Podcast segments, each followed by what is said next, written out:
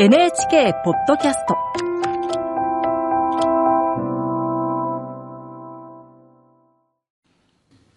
内越弘樹と。ゆいのあきです。さあ山崎義行デスク今回のテーマは？はい。今回は元日に起きました能登半島地震を取り上げたいと思います。1月の8日で1週間 NHK ジャーナルでも最新状況と課題について時間をかけてお伝えしましたまずはその一部お聞きください。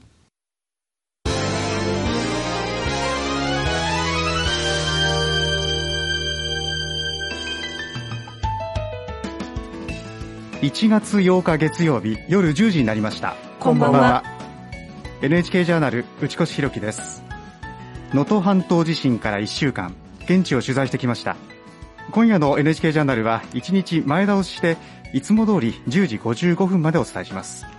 ゆいのあきです。避難所の現状など中継で詳しくお伝えします。ニュースデスクの山崎義行です。長期化する支援の課題そして地震のメカニズムなどについてもお伝えします。では早速です。最大で震度7を観測した能登半島地震から1週間。今も被害の全容がつかめない状態が続いていますこれまでに石川県では合わせて168人の死亡が確認され安否不明者として323人の氏名などが公表されています。懸命な捜索活動が続けられていますが雪と寒さが一段と困難な状況に追い込んでいます。石川県では2万8000人余りが避難しています。ニュースデスクの山崎さん、はい。まあ、元日でした。能登半島を襲った地震と津波もう1週間経ったんですね。そうですよね、はい。もうあっという間だったという方もおられると思います、また時間が止まったままだという方もおられると思うんですよね、で救命懸命の救命活動は今も続いているわけです。あの石川県の七尾市、まあ、被害があったところの一つですがあの避難所にジャーナルの寺澤俊之プロデューサーが現場に行ってくれています。寺澤さん聞こえますか？はい、聞こえています。あの、えー七はい、はいどうぞ、状況を教えてください。はい。えー七尾市内で、えー最大規模およそ300人が寝泊まりしている、えー、八田郷地区コミュニセンコミュニティセンター前に来ています、えー寒さが厳しくなってきています。今は止んでいるんですが、今日一日中断続的に雪が降っていました。うんはい、えーこの建物の周り、雪が10センチほど積もっています。はい、で、簡易シャワーのテントがあるんですね。3つあります。はい、で昨日から常設されました。うん、でこの避難所ですね、1週間経ってもまだ水道が通っていないんですね。はい、ですから、水は大変貴重となります。このシャワーは一度使った水を塩素や紫外線で殺菌して、同じ水何度も繰り返し使えるという特徴があるんですへね。え、はい。1週間ぶりに入って本当に気持ちよかったとさっぱりした表情で話す方もいました。うん、建物の中に入ります。えー入り口にですね、えー自由に書き込める伝言板があります。歯磨き大事。おむつが入ったゴミ袋は縛って出してください。など、うんえーここで、えー避難されている方々が生活をされているという様子が伺えます。うん、明日はきっといい日になると書きこいう書き込みもあります。うん。寺澤さん、あの、今避難されている方々、どういう状況でしょうか？まあ、時間もかなりね、遅くなってますが、どういう状況でしょうか？はい、あの21時で部分消灯となりました、今、入り口には、えー数人の方があいらっしゃっています、うん。で夕方にですね何人かにお話を聞くことができました、はい、えー皆さん、一番困っているのはなんなんといっても水です、えー断水がここ七尾でも続いていて、まあ、飲み水はですね支援物資で確保されるようになったんですが、まあ、大量の生活用水はあありません。うん。えー洗濯ができないので同じ服をずっと着続けているという人もいました、はい、えーまたあの床の上に毛布を1枚でえー寝ているので、えー体のあちこちが痛み出しているとか、えー地震が昼夜問わず何度も続いていて、えー気も休まらないと話す人もいました、えーさらに、えー夫とお一緒にいる80代の女性主人が認知症で、えー集団での生活が不安です。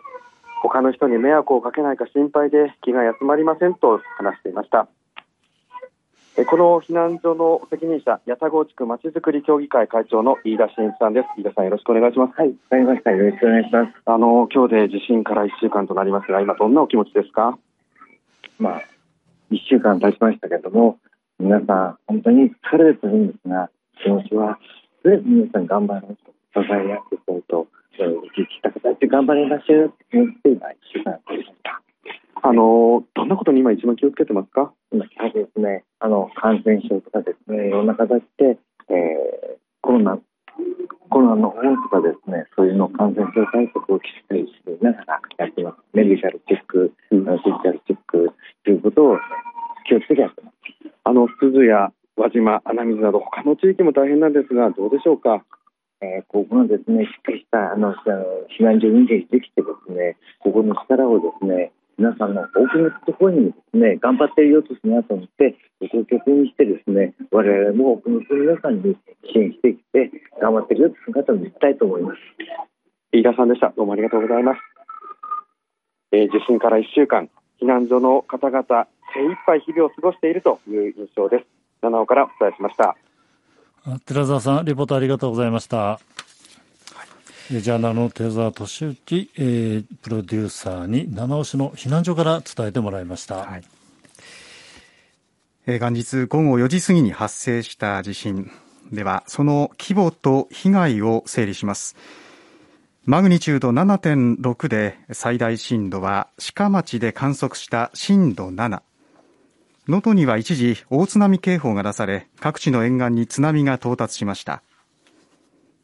国土交通省による5日時点の分析では珠洲市と能登町の少なくとも120ヘクタールが津波で浸水したことが分かっています。一方輪島市などでは分析ができていない地域がありさらに広がる可能性があります。亡くなった人は石川県によりますと午後2時の時点で168人の死亡が確認されています。安否が分かっていない人は323人。石川県は氏名や年齢などを公表し広く情報の提供を求めています。穴水町由比ヶ丘地区では土砂崩れで複数の住宅が倒壊し救助活動が続いています。昨日死亡しているのが見つかった7人はいずれも安否が分かっていなかった家族と確認されこれで亡くなった人は合わせて14人となりました。正月に集まった家族が犠牲になりました。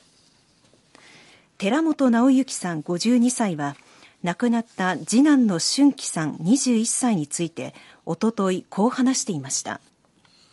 調理師なんでそのおせちをずっと信用っていうかさやりながら帰省したらみんなに食べさすって。それだけが本当に悔いで。お前自身は聞いてもうちょっと長生きしたかったやろなと思って。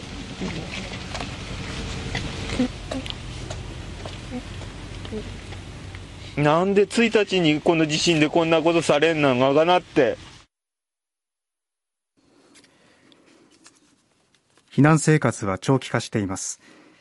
石川県内では391カ所で避難所が開設され、2万8000人余りが避難しているほか、断水や停電が続く中で自宅にとどまる人や車中泊をしている人も多くいます。さらに、能登半島の道路は陥没や斜面の崩落崩壊などが各地で発生し孤立状態の地域も。700人を超える人が孤立状態になっている輪島市鴻巣地区で避難所の運営に当たっている女性が今日電話取材に応じました。電気やガス水道は止まったままで寒さが厳しさを増す中ストーブの灯油や毛布なども不足しているということです。飲み水も十分ではないので例えばもう湧き水を煮沸して使ったりトイレは川の水をみんなであのバケツでこう汲みに行って水洗流しながらなんとか使っているような今ギリギリの状況なので今後どうなっていくか心配になっています。本当にあの地域のみんなで頑張っているので、少しでもあの状況が良くなればいいなってふうに思っています。被災者の生活環境を改善するための動きも出ています。観光庁によりますと周辺のホテルなどの宿泊施設を自治体が借り上げるみなし避難所について石川県など4つの県の73施設で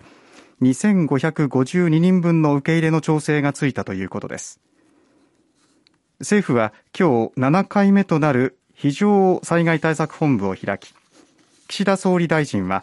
激甚災害への指定の閣議決定に向けた手続きに入るとともに避難所の環境改善に万全を期すよう関係閣僚に指示しました。地震発生の翌日新たな命も。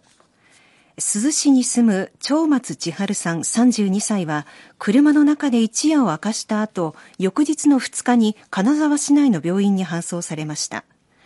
2336グラムの女の赤ちゃんを出産しました。救急車に乗り込んだ時もすごいもう道路がガッタンガッタンでなのに走ってくださってそこからドクターヘリーさんにお世話になって皆さんの協力があってなんとか生まれてきてくれた。一方退院後も地震の被害で自宅には戻れず金沢市内の親戚の家で過ごすということです。住宅にも大きな被害が出ました。石川県では少なくとも1400棟余りで被害が確認されています。このうち珠洲市、輪島市、それに能登町などで多数の被害が出ているとされていて依然被害の把握には至っていません。停電も続いています。北陸電力送配電によりますと石川県内では能登地方で合わせておよそ1万6000戸が停電しています。また5万9000戸余りで断水が続いているということです。山崎さん、地震から1週間が経って、まあ、避難所に少しずつ、ね、支援が届き始めているということですが、同時に避難生活長期化して、まあ、先ほどギリギリの状態という方の、ね、声もありましたが、ね、本当に厳しい状況ですね。本当にそうですよね。あの支援活動、この寸断された道路などで厳しいですし、度重なる地震も続いています。こうしたことを思いに進んでいないですよね。はい、被害が拡大し復旧活動が課題となる中、懸念されるのが地震です。気象庁は会見で、今後1ヶ月程度は最大震度5強程度以上の地震に注意をしてほしいと呼びかけました。1月1日に発生したマグニチュード7.6の地震と同程度の地震が発生する可能性は地震発生当初に比べ低くなってきましたが地震活動は依然として活発な状態が継続しています被災地で相次ぐ地震気象庁によりますと1日午後4時以降震度1以上の揺れを観測した地震は1221回に上るということです。地震の発生数は増減を繰り返しながら対極的には緩やかに減少しています。平成16年2004年、えー、新潟県中越地震や平成28年2016年熊本地震などと比較しても地震回数は多く推移しています。ということで山崎さん、元日以降の地震の発生数、多いとの気象庁の指摘ですね。そうなんですね。今回の地震の特徴の一つでもあるんですが、これあの発生メカニズムと関連がありそうなんですね。あの先週もお伝えしましたが、今回の地震、国内ではあまり例がないメカニズムで起きたと見られているんですね。でその結果、複数の断層が辻々にずれ動いた可能性が指摘されているんです。あの水と見られる流体が地下にあって、うん、それが断層を滑りやすくしてしまっている可能性があるという話でした、ね、そうなんですね。すねはい、まだ不明なことが多くあるんですが、あの、震源は地下の浅いところでした。で、その後に続く地震、まあ、かつては余震とも呼んでいましたが、これも浅い箇所で起きているんですね。はいうん、こうなりますと、マグニチュードが仮に小さくても、まあ、震源が浅い、まあ、地下のすぐそこにあるので、揺れが地表に伝わりやすくなってしまうんですよね。こうしたこともその後の地震が多い理由のようなんです。うんで、また今回の地震では、地震で専門家が行った現地調査からは、各地で液状化の被害が出ていることも分かってきたんですね。はい石川県内灘町では地面に最大1メートル以上の段差ができるなどして被害を広げているんです。で、この液状化なんですけども、1983年、日本海中部地震でも起きました。ただ、こうした過去の地震に比べても今回は大丈夫な被害となっているようなんですね。これ地盤がどのように変動したのか、引き続き実態の解明が待たれています。あの今夜は1週間経った現地の状況をお伝えしてきましたが、うん、今後の対応ですね、重要になることは何だと言えそうですか？はい。まずあの、今回の地震、特徴づけ、特徴づけていることがいくつかあるんですね。一つは起きた場所です。能、は、登、半島というより半島の地形で起きたわけですよね。で、これ、内陸で起きた場合は、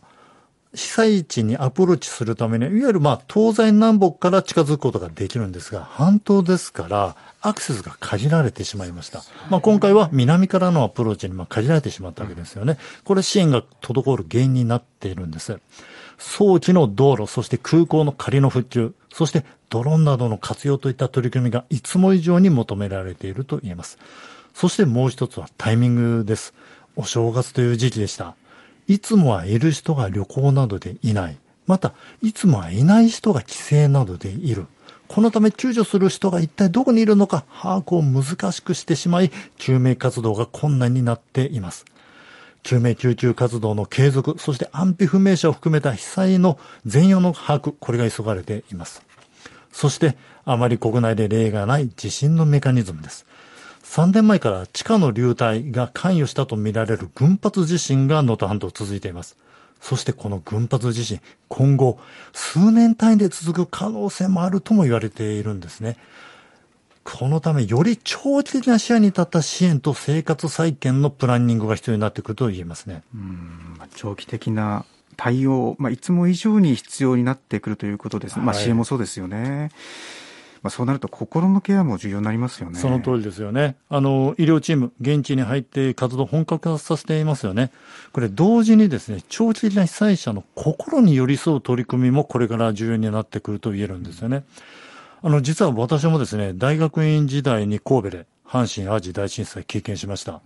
当日、住民の救助の活動を手伝ったんですが、下敷きになった人がいる東海家屋が目の前で火災に巻き込まれてしまいました。で、私自身、大学の友人一人亡くしています。で、また、熊本地震の時も二度目の大きな揺れ、これ取材中に経験しまして、直後から被災現場で被災者の、えー、取材を継続しました。あの、こうした経験の中で非常に印象強く残っているのがですね、家族や友人など大事な人を亡くした時、大きなショックで感情を押し殺してしまう人たちが多く出会ったんですね。あの、親や家族を亡くした人、これ淡々と取材に答えてくれるんですが、これ逆にこちらが辛くなってしまって、質問が続けられないということもたびたびあったんです。で、も今回のね、能登半島の地震もそうした淡々と答えるインタビューのね、方々の被災者の姿ちょっと見るんですけども、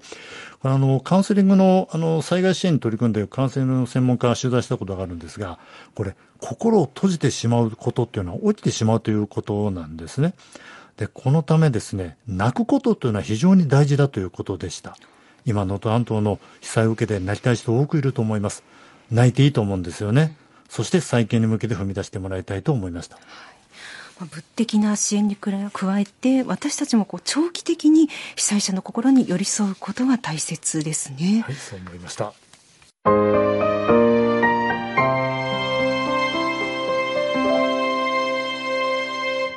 地震と津波の発生から1週間、8日の放送を紹介しました。続いては、土木学会で報告された今回の地震の特徴、そして教育現場への影響、そして経済活動への影響についてまとめました。9日の放送をお聞きください。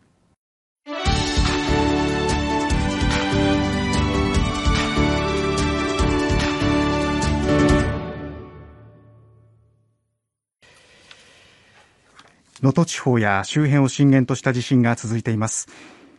今日夕方には新潟県で震度5弱の揺れを観測する地震がありました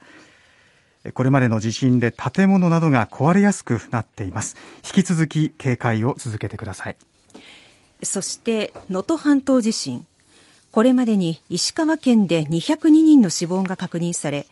安否がわからないとして102人の氏名などが公表されています。輪島市では中心部の朝市通りで発生した火災の現場で警察が集中的な捜索を始めました。大規模な火災は元日の午後6時ごろに発生。地震による断水や大津波警報などで消火活動は難航し焼失面積はおよそ4万8000平方メートルと推計されています。朝市通りに自宅があり全焼したという女性が避難所から様子を見に訪れていました。お隣もこっち横も全部後ろも行方不明になってるんですね。いつもお付き合いしていたもしかしてあの分かるかなと思ってはい来たんですけど何でもいいですからあの見つけられたくれたらいいなと思っております。警察は現場の状況を詳しく調べ巻き込まれた人がいないかなど確認を進めることにしています。今回の地震で石川県ではこれまでに202人の死亡が確認されています。5歳の中川かなとさんは鹿町での震度7の地震で夜間のお湯がかかって火傷を負い4日後に亡くなりました。当時母親の美咲さんと一緒に町内の親戚の家で過ごしていました。この時夜間はストーブの上にありました。母親の美咲さんです。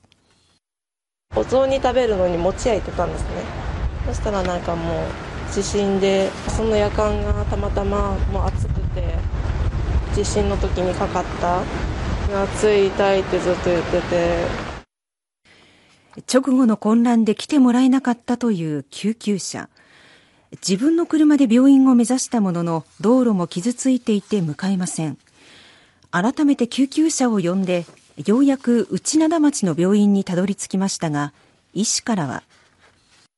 やけどにはレベル3まであって、まあ、軽症でもないけど重症でもないレベル3までには達進から入院することはできない。っ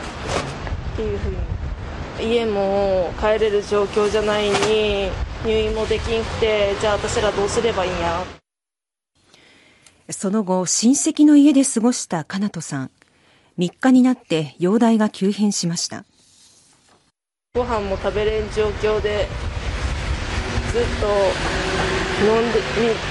お茶とか飲んでたりとかでも飲んでも吐いたりとかして。どうしようもできないですね私らには。気の利くし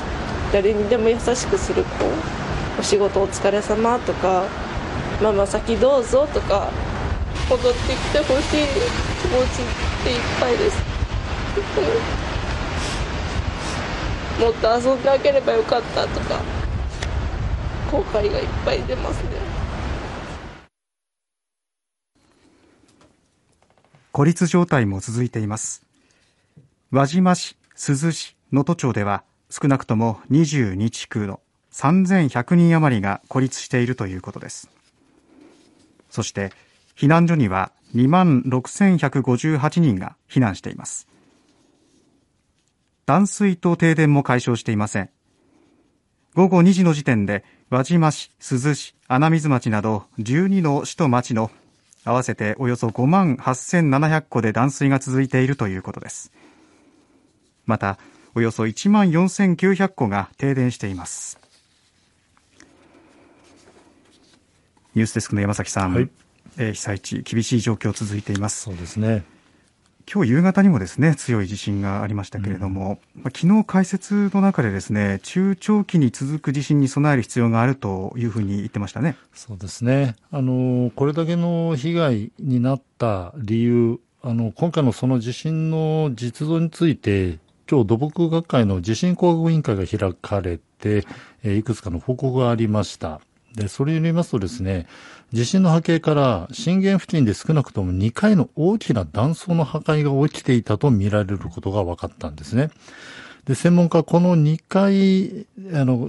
この2回の破壊で震源の近くでは強い揺れが少なくとも20秒以上続いていたと指摘しています。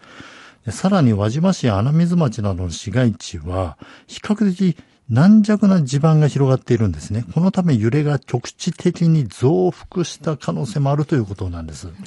まあ、それで建物などへの被害が広がった可能性があるんです、ね、そういうことなんですね。また津波についてですが、輪島市や珠洲市は津波の発生源の中にあるため、これ地震の直後に津波が到達したとみられるということなんですね。特に珠洲市は富山湾の特徴的な海底の形状によって、これ高さが局所的におよそ3メートルに達したとも推定されるということなんです。まあ、地震の影響で一部ね、その津波の高さ正確に計測できなかったということですが、まあ、3メートル規模だった可能性があるということなんですね。そういうことなんですよね。今後、さらなるこの地震と津波の発生のメカニズムの解明求められますね。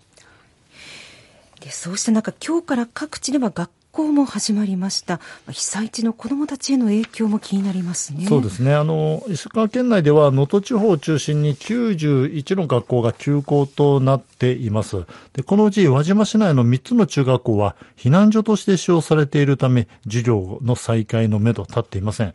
そこで石川県教育委員会は3校のおよそ400人について希望者全員が県内の他の自治体に避難できるよう調整を進めているということです。また、8つの市や町の小中学校では、新学期の開始を遅らせる対応をとっています。ただ、被害の少なかった地域では今日から予定通り新学期始まりました。このうち金沢市立、えー、西王小学校、市場市では児童およそ300人が黙祷をした後に、辻和久校長がこのように挨拶をしました。この当たり前のことが当たり前でない人がたくさんいます。みんな一日一日を大事に過ごしてほしいと思います。うん、まあね、子どもたちも落ち着かないと思うんですけれども、今週末ですか、13、14日、この両日はですね、大学入学共通テストがありますよね。はい、被災した受験生の対応はどうなるんでしょうか？はい、この大学入学共通テストについて、文部科学省は、追試、追試験を今月27日と28日に行う特例措置、講ずるとすでに公表しています。森山文部科学大臣、今日、追試の試験会場を行う場所は、金沢大学の角間キャンパスにすると公表しました。で追試験の条件や出願方法などは今後、大学入試センターのホームページで公表するということです。はい、まあ、こうした柔軟な対応というのは、被災した人には本当に助かりますね。その通りですよね。あのー、その他ですね、石川県教育委員会は、大学入学共通テストの受験生について被災したことに伴って増加する経費を全額支援する方針もすでに明らかにしているんですね。具体的には、本試験に、本試験において交通事情の悪化に伴って余分に宿泊しなければならなくなった費用。また、追試験を行う石川県の会場の交通費や宿泊費などを支援するとしています。各学校と連携していくということなんですね。こうしたあの震災時の対応で大事なこと、これ前例踏襲でなく、こうした柔軟な対応なんですよね。受験生や子どもたちの要望を踏まえて、引き続きこうした対応をお願いしたいと思います。まあ、そしてこれに加えてですね、災害の混乱時に必要な対応があるんですよね。それは何でしょうか？はい。あの、指揮命令系統の一元化と情報の一元化の体制、これをいかに早く作るかなんですね。例えば、全国からの支援物資集まり始めていますよね、うん。企業や個人など民間からの物資も増えています。どこに集めてどう効率的に配っていくのか、うん、国、そして警察、自衛隊なども参加して、例えば石川県などに司令塔を作って全体を整理していく。まあ、この他にも仮設住宅の準備も本格化していきますし、連休が明けて社会が動き始め、仕事を失った人たちの就労支援も必要になってきますよね。こうした支援分野ごとに指揮命令系と一元して情報を集約していく。これによって無駄を減らして迅速な支援が実現できるということなんですね。で、熊本地震以降ですね、国や自治体が被災地にリエゾンと呼ばれる現地の状況を把握して情報を国や自治体に伝える担当者、これ派遣するケースが増えています。これ情報の集約に非常に効果があるんですね。あの、ともすると各省庁がですね、それぞれに行う支援策が重なっていたり、自治体と民間の支援が重複していたりケース、過去も何度もありました。中長期に及ぶ支援です。必要な人に必要な支援が効率的に届く体制づくり。これ政府は意識してもらいたいと思います。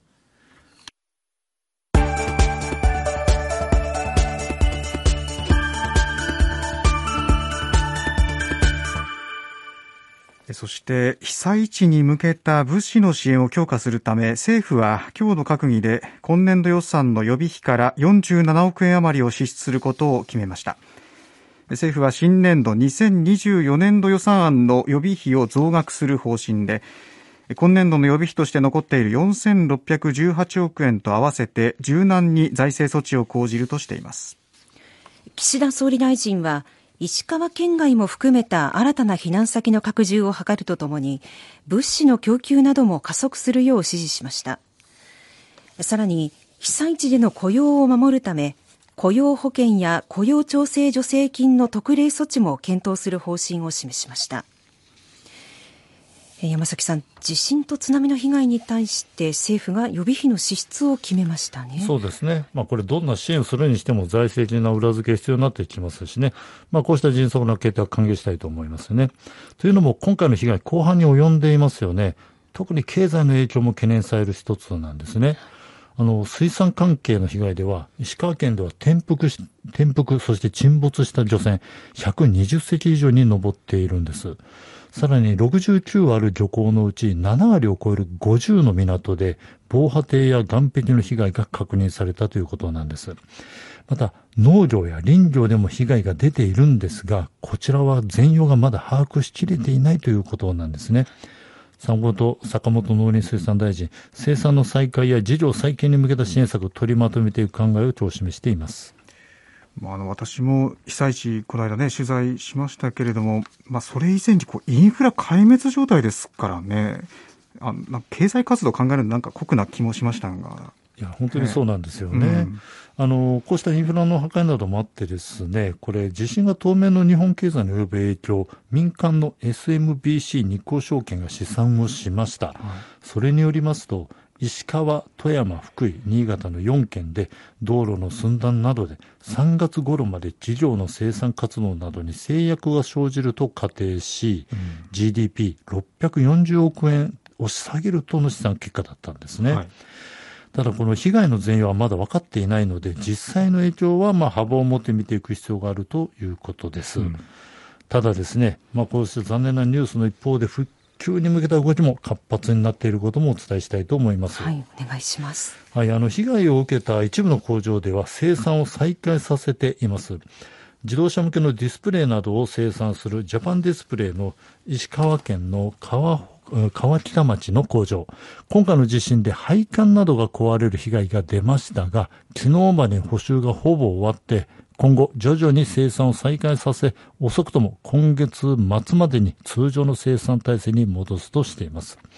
また、半導体製造装置の開発、生産を手掛けている国際エレクトリック。富山市に工場があるんですが、天井や壁の一部、天井や壁の一部は壊れる被害が出ましたが、今日から生産を再開したということなんですね。えそして車中泊の人もいてガソリンの不足も言われていますがこちらはどうでしょうか？はい。徐々に改善してきてます。こちらも改善してきてます。今日正午の時点ですが輪島市珠洲市など被災した6つの市と町にある69のガソリンスタンドのうち営業しているのは46カ所となりました。昨日から5カ所増えています。経済産業省では七尾市と穴水町、それに能登町と滋賀町の4つの市と町にあるガソリンスタンドについては、これ休養を待つ行列はほとんど解消できているということなんですね。まあ、被災地の郵便局も今日から一部で再開をしたということです。再建に向けた動き、着実に始まっています。